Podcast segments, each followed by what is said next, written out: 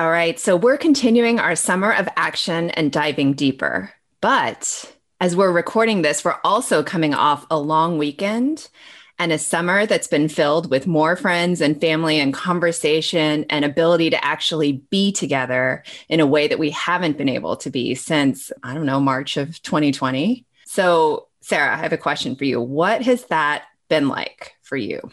I don't know if my true personality comes across in this show, but sometimes I'm known to be a little dramatic. What? and I don't think it's dramatic to say that I feel like I've returned to life. I love it. Like, you know, we've done stuff. It was almost more visible in my children's eyes. They got back from time when they got to socialize and I hadn't seen them and I saw them and they returned to me with this like life behind their eyes again, this glow, this sincere smile, this freedom.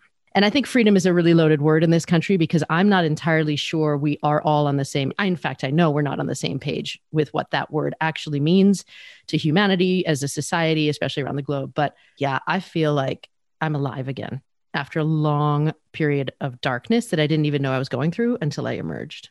So, yay, we're here. How about you, me, Sasha? a lot of the same. Like, I would say, although my husband disagrees with this, that I am an introvert or sometimes an extroverted introvert. You are such an introvert, let's be honest. Why does he not think this? I don't know. He's always like, but you always want to talk to people. I'm like, I think that's a comparison like scale here. Relative to him. Relative, right? But I didn't realize how much I really missed people you know, like having the ability to just have that conversation um, and that connection that you know, I thought it was good in small doses, right? And I didn't really, you know, need it as an overarching component of my life. And then I also saw in my kids, right? In my, I was picking up my kids from camp yesterday, and this is like the first indoor masked camp because we're in California. So we're the camps are still requiring masks for indoors activities. And, you know, this woman comes up to me and she's like, this is the first activity that we have been able to do since March of 2020. She's like, my kids weren't in school. Like, and this is the first thing we've been able to do in 18 months. And she was like, and I can see it in their faces how happy they are. And I mean, literally only the eyes, right? And I look at her kids and I'm like, yeah, you can tell that these kids are happy. And I look at my kids just like a hot mess running around this museum thing. And I was like, yeah, they're kids again, right? And I think we lost some of that. So for me, you know, this togetherness now makes me think of, you know, not only friendship and community, but also how much we learn from each other, right? Just by being around each other. And not only through the ways in which we're similar, which is, I think, how we often sort of create and cultivate friendships, right? Through that commonalities that we share, but also in the ways that we're different. And I think that this can be particularly true when we think about cross racial friendships and how our communities change as a result. Totally. And I want to interject because by the time people are listening to this episode, I will almost be on my way to California to see you. So if Yay. you are on our Instagram, I think there's going to be some live photos. We're actually going to see each other for the first time in a year and a half. You think there's going to be some live photos? I feel like you're going to have your camera out like constantly. Like these are all the photos that I need you to take right now because I'm standing right here. So you have no excuse that you don't have a photographer. Yeah. If you are on our Instagram feed, I control that. And you need to tell me, Sasha, she needs to give me more selfies and more videos of herself. I'm happy being the woman behind the woman who runs the Instagram feed. so, but I am so excited to be seeing you in just such a short while. But in the meanwhile, you get to listen to this amazing conversation because we are so excited to bring to you the opt in women, Kelly and Aurora, here with us to discuss community, cross racial friendships, and so much more. I mean, I think the best part of this conversation was not only how both Kelly and Aurora shine, right? They are such cool people. I mean, you want to talk to them for hours, but they're really real. They're real not only about the good parts of their friendship and their identities, but also the tough parts because they are in a cross racial friendship. And because we love them so much, we actually split our conversation with them into two parts. Part one this week focuses on what we just talked about. And part two, well, you'll have to stay tuned. But it does center around what we can all do in terms of social activism and moving the needle. And spoiler alert, it all starts from within. Welcome to the Dear White Women podcast, the show that helps white women use their privilege to uproot systemic racism. We are your biracial hosts, Sarah and me, Sasha. Okay, I am so freaking excited to be here because it just feels like we're having a girl chat basically, but with a lot more serious context. I discovered you through your Instagram feed and your beautiful work that you do. Can you two please introduce yourselves for our audience? Yes. So we are the opt in, and I am Aurora, Aurora Archer, and I am the co founder and co host of the opt in with my partner. Hi, I'm Kelly Croce Sorg, uh, the other half of the opt in. And I always kind of lead with I'm white because we talk about uncomfortable conversations having to do with race without shame and with accountability. And my pronouns are she and ella.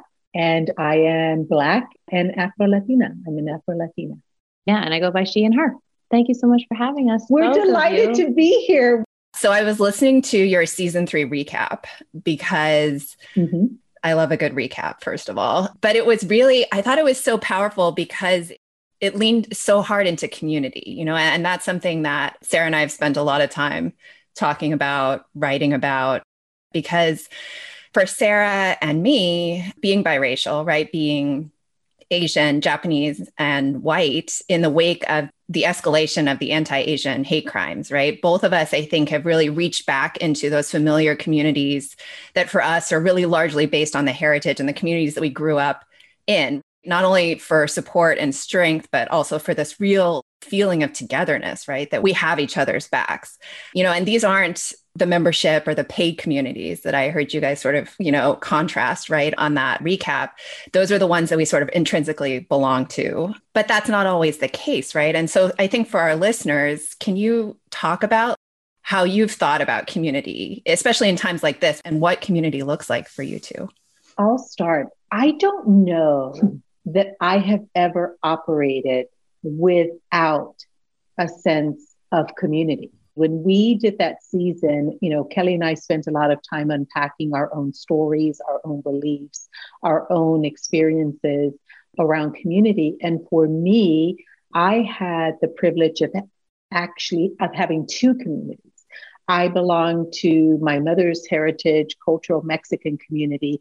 And then by default, because she was an immigrant, there was an overlay of an immigrant community that existed there. And then my father is African American. And so that was also the community. And so I don't ever not recall in my life not feeling a part of being feeling a part of or belonging to something bigger than me and something outside of myself and my nucleus family. And that spilled over not only in the way that I spent time as a child, also how I contributed and was supported and loved and guided, at times reprimanded, checked. So for me, that sense of community has always been embodied in the way I experienced my life. And now when I think about community, for me, the circle of what community means has just continued to expand and become bigger. And I think the events of the last year has only made that wider, mm. right? We had to have this awful, catastrophic global event impact us so that we could see that we are all part of the same human community. Since we did that season and that episode, I feel like a lot has changed and mm-hmm. evolved in my own life and in what community means to me. Because I do look back and growing up, communities were probably not that. They were hierarchical, they were more superficial. I mean, even the church, if you paid and you went, then you were a good part of the community. And if you didn't, then you weren't.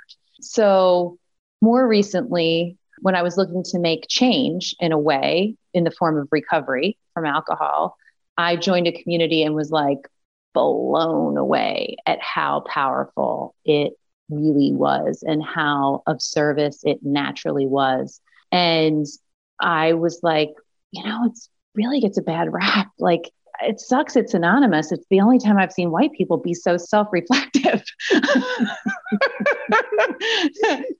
and it's so necessary for transformational change, which is exactly what we need. Mm-hmm. And being a white person conditioned in white culture, and I, you know, my parents and family, they did the very best they could with the tools they had. And it, for all intents and purposes, they did really, really well. Like I grew up really privileged, like uber privileged. And to be honest, our community got smaller as we got richer. We had bigger houses with bigger land, with bigger fences, with louder alarms. And everything was for me and my own. And that mentality was sort of passed down in a legacy kind of way. And now has, in the last few years, really been looked at and examined to say, like, how is that serving us? And luckily, I come from two parents that are ever changing and learning. Mm-hmm. And so, whereas, you know, prior behavior was not, you know, ideal, like we're okay with looking at that. And they're examining and doing a lot of self awareness in their own way and at their own speed. But now it's like for me, community is just, I'm like, I can't believe I so poo pooed it. It just goes to show how I don't know, traumatized I was by the superficial communities that I was in, I guess. And that how just like, you know, I want everybody on the dance floor now, you know, in, in, in the communities that I'm in. Because you're a great community participant and I love member it. now, right? yes. like don't you feel like? Yes. i think that there's something about community that's not about just what you take from community but what you bring and what you give to community and i think one of the key things about community is that it's mutualistic Yeah. right we're here to be of service to each other. And whatever that might mean you know for us growing up that may mean that you know someone's family needed shelter for a weekend or a day or even a week or maybe sometimes a month. It may mean that you know what someone needed support in making rent it may have meant that you know someone just lost their job and they need to find you know we need to rally as a community and figure out how we help that family and that person find a sense of financial support for themselves and their family. It meant a multitude of things. Sometimes it just meant a hug a safe place to go to be seen supported and loved you hit it on the head there, Aurora. It's that sense of being seen and mattering. And how many times on our show have I talked about how it is important for human beings fundamentally, psychologically, to feel like we matter? And not just that other people see us, but that we have value to contribute to other people as well. And that to me is that community that you're talking about. And as you both were discussing your differences in understanding of community growing up, I had a couple of thoughts, but I found first of all, a thing that I've talked about in the past is this idea of like garage door syndrome, where people in suburbs get their cars, like they drive, they open their garage door from the car, they drive their car in, and before even they get out of the car, you close the garage behind you so you don't have to talk to neighbors, right? Like it's this isolation and hidden nature. And for some reason, that was held up as this American ideal of like, we want our single family homes and our cars and the suburbs.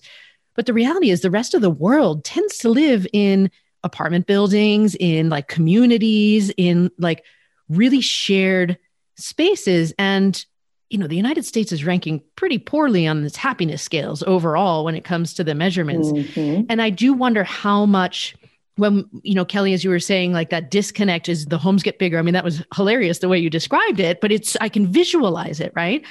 Does that really distance us from this sense of mattering and we have to then create these artificial constructs of mattering as opposed to then like naturally helping the people get their needs met, right? Yeah. And then the other thought I had was like, I feel like when I matter to a Japanese community, it's because I'm inherently Japanese. Or, you know, as you mentioned earlier, Aurora, like the immigrant community or the Black community, like, does the white community have each other's back? Like, do you matter? I don't know if it does because it's been held as this dominant for so long that it doesn't seem to feel like you look out for each other in the same way.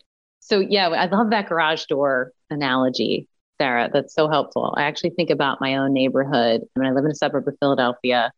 And about five years ago, I put a front porch on my house. And I'm a huge front porch fan because I on the front porch. And, and I've lived in my neighborhood for now 16 years. And when I first moved in, nobody walked, nobody had front porches. You didn't see anybody. And five years ago, we put the front porch on, and you know, we start waving, waving, waving, waving, and eventually people start waving in the cars, right? and then it was like COVID hit, and we were like, all these people live in our neighborhood? like the amount of people walking around this three street thing was like, I was stunned at how many people there were. And we did this Halloween thing where we put tables out you know, in the driveway so that it was safe or whatever. And we had to give out flyers. And It was like 125 houses. I'm like, I never would thought there was 125 houses in this like three street area. And it used to be all white, mostly old, you know, then became empty nesters. Then they moved out. And now it, I actually have like three Black families in my neighborhood we're walking all the time. There's a couple Latino families. Like we have a smattering for a white suburb of Philadelphia to have a little bit more color coming in.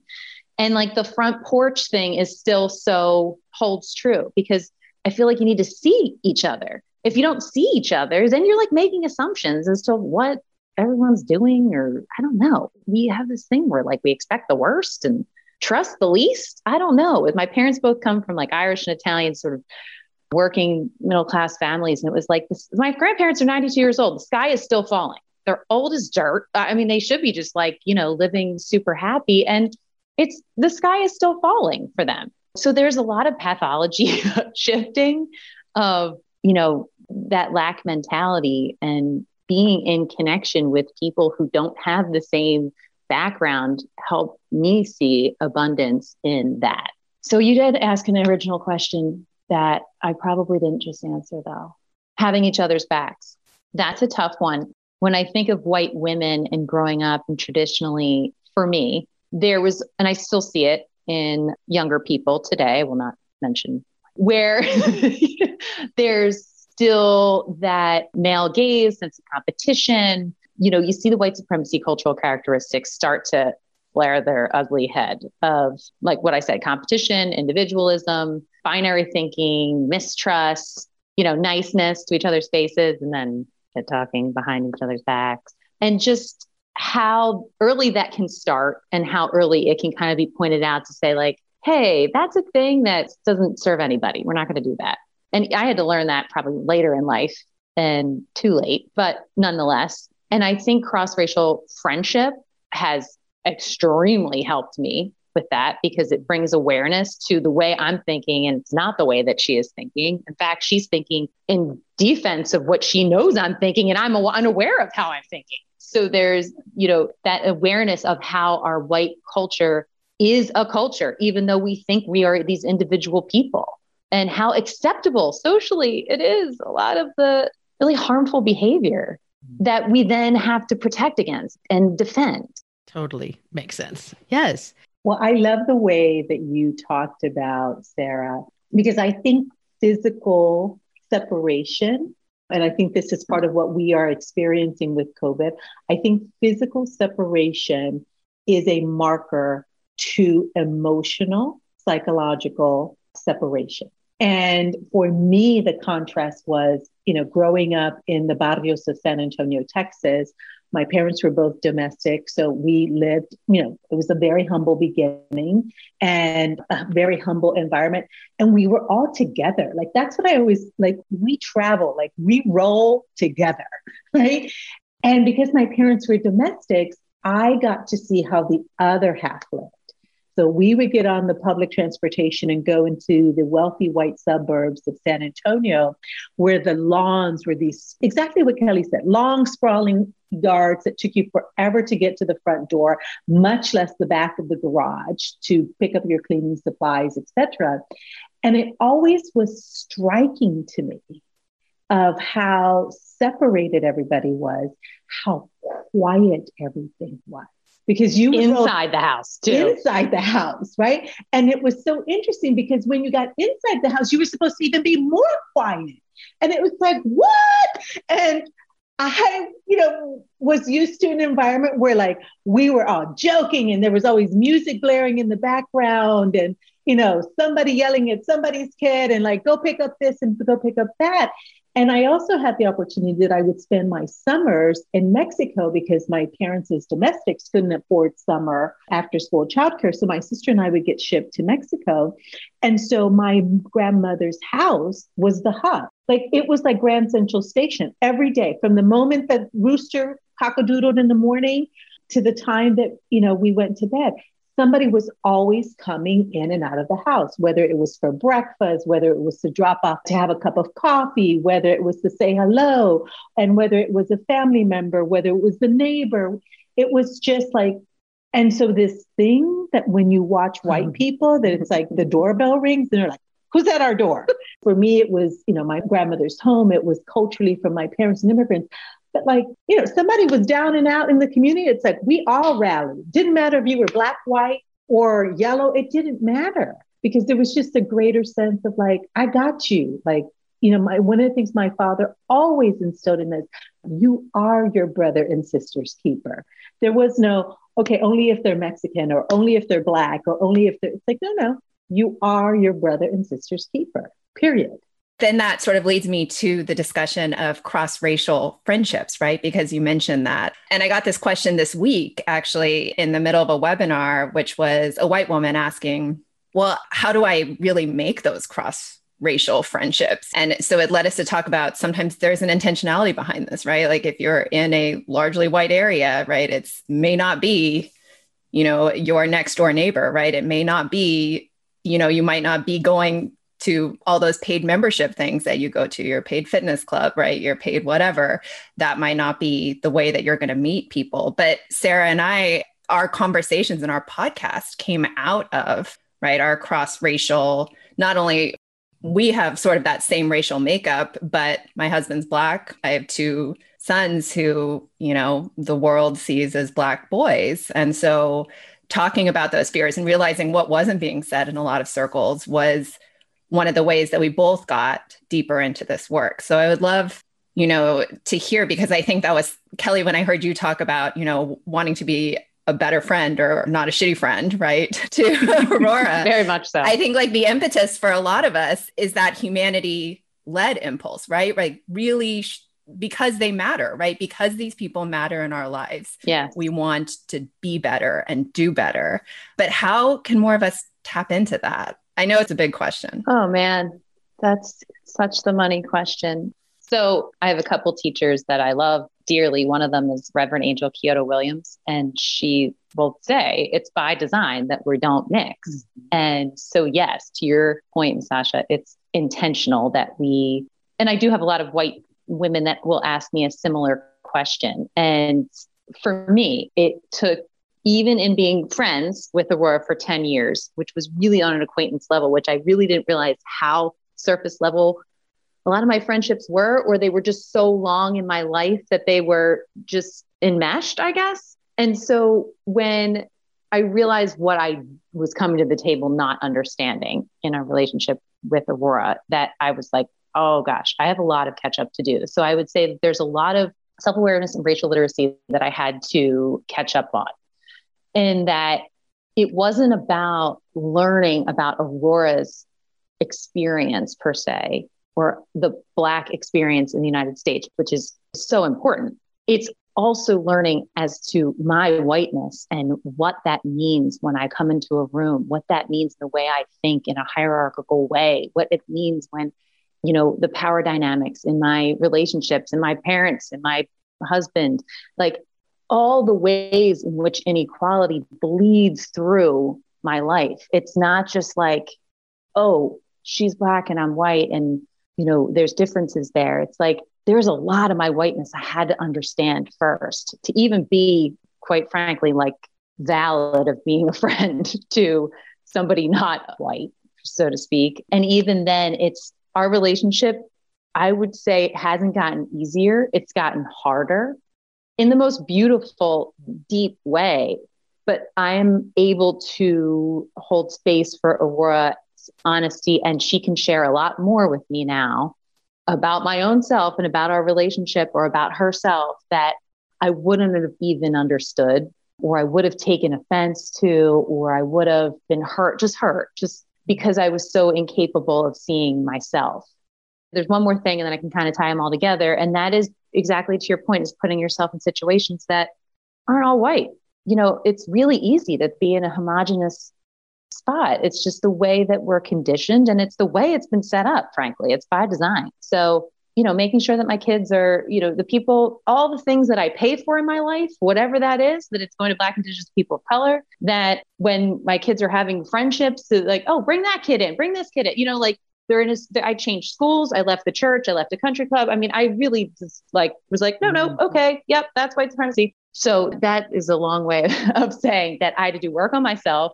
It has to be intentional. That you have to break out of your white bubble, and that, gosh, I can't believe what I was missing out on. I cannot believe it. And again, it's like I just want everybody on the dance floor. Like this is the greatest thing. Tell me a little bit more about what it is that you were missing out on, because I think when people hear things like this, there are ways to be like, A, why would I sacrifice my status, my previous way of living, right? Because I was comfortable. Mm. And then I think there are people who would also say, but why do all of this? Why do I have to? Mm. And then what's the difference between then doing it in a way that pays lip service to some of it versus like because I can tell, right? You can tell. I don't know how to quantify that. like the difference between lip service and those who actually do it because they deeply give a shit, right? And they actually care about mm-hmm. people in their lives. So how do you explain that? Because I just I feel like there's just a little more I want to understand. Okay, so first of all, the word humanity, I actually really didn't. It would go like this over my head, like three years ago. Like humanity was like a cool idea, maybe on a T-shirt. It was. It like I really didn't understand. It was one of my, it was uh, humanity is one was my hashtag. And I remember several years ago, Kelly's like, like, I know you use that hashtag all the time, but I have no idea what you're talking about. I mean, that's how dense. So to answer your question, Sarah, when you say comfort, I think I thought comfort was a, a certain thing. I thought comfort was easy. I thought comfort was money. I thought comfort was status, things, places, enjoyment. Just, I really thought I was put on this earth just to make sure my family was comfortable. Like, because I came into comfort and then I just thought I was supposed to continue that. And yet, with that comfort came great dis ease. I was not comfortable at all with myself. I was not in integrity at all with myself. I wasn't around a lot of Black and Brown people because I was not comfortable with myself. I did not know who I was. I may have been seeking and thinking that I knew I was somebody, but it was totally incomplete if I didn't know the most influential social identity that was guiding all of my life. Mm-hmm. So, in knowing that now, or at least working towards knowing that, I can lay my head down at night. Like, I don't want to live any other way. I was out of integrity. I was not behind the scenes the way I was in mm-hmm. front. It just didn't match. So now it's like, and I had to get rid of alcohol in, as part of that because I was like, that's numbing me while I'm trying to wake up and it's not working. So I think we think we're comfortable. And believe me, I mean, you know, what does Chris Rock say? Like, well, he doesn't do everything, but it gives you a lot of choices, you know? and it can prolong our sleep state for a very long time unless we opt in to look at it differently. And so that's where I'm like, I see people and I see great discomfort. I see it in their weight loss, they're working out, they're getting degrees, they're overworking, they're not sharing with their husband how they really feel, they're, you know, just having more kids. There's so many ways that I see people not comfortable in comfort. I really appreciate that because it reminds me of what uh, Sonya Renee Taylor and this idea of I am inherently enough and like just get rid of the isms. Like every time you're looking at yourself, the lines like, oh, you don't like your cheek lines? Like, stop it. That's ageism, you know, fatism. And all of that ties into us needing to deeply accept and appreciate ourselves so that we can then shine that light outwards too and love one another through our humanity. So thank you for explaining that. I really, really, really appreciate that.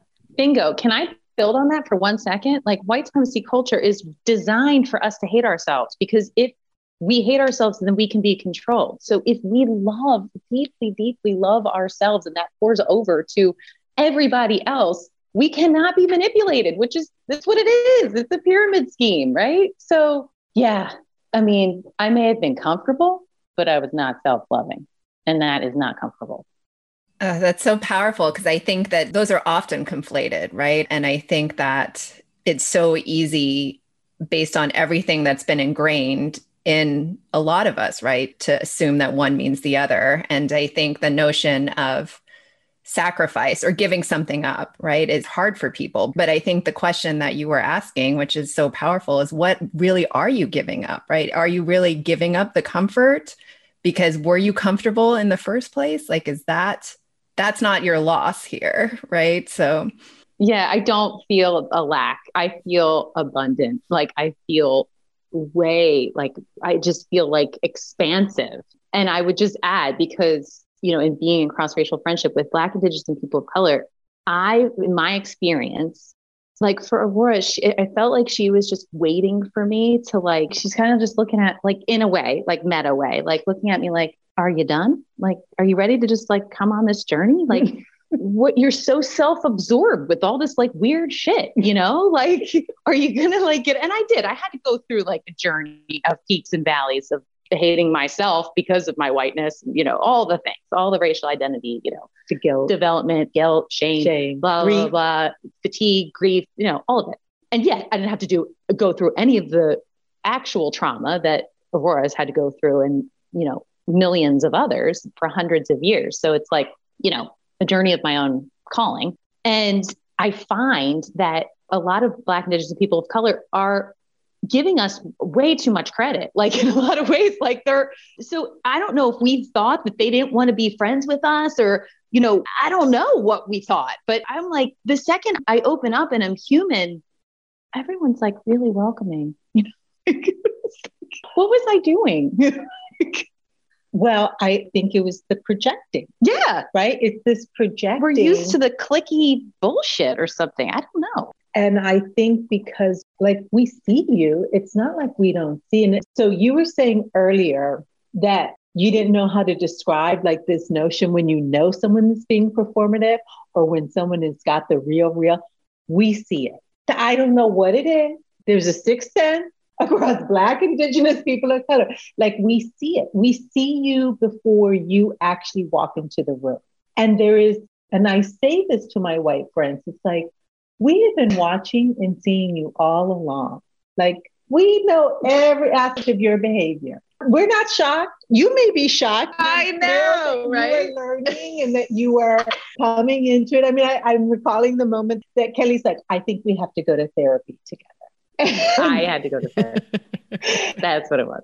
I remember I would say we're like bunnies, you know, like bunnies just like face the wall, like I can't see you. You know, like you can't see me. I'm just facing the wall, you know. Because when I read White Fragility, I was like, oh God, we all do these things and they all know it.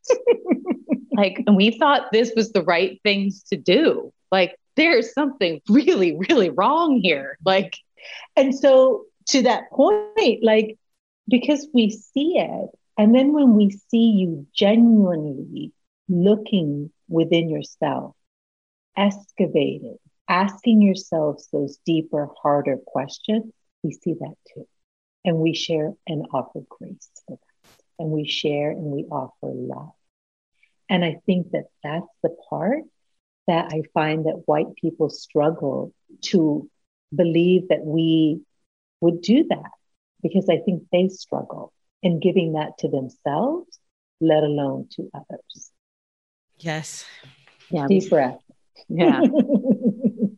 I was going to say, like, you see this in businesses when we're talking about DE and I and getting into an engagement. You can honestly see the fear and in, in mm-hmm. white people and white men, and it's like, oh, you think we're going to roll like you roll? No, this is a whole nother game. You know.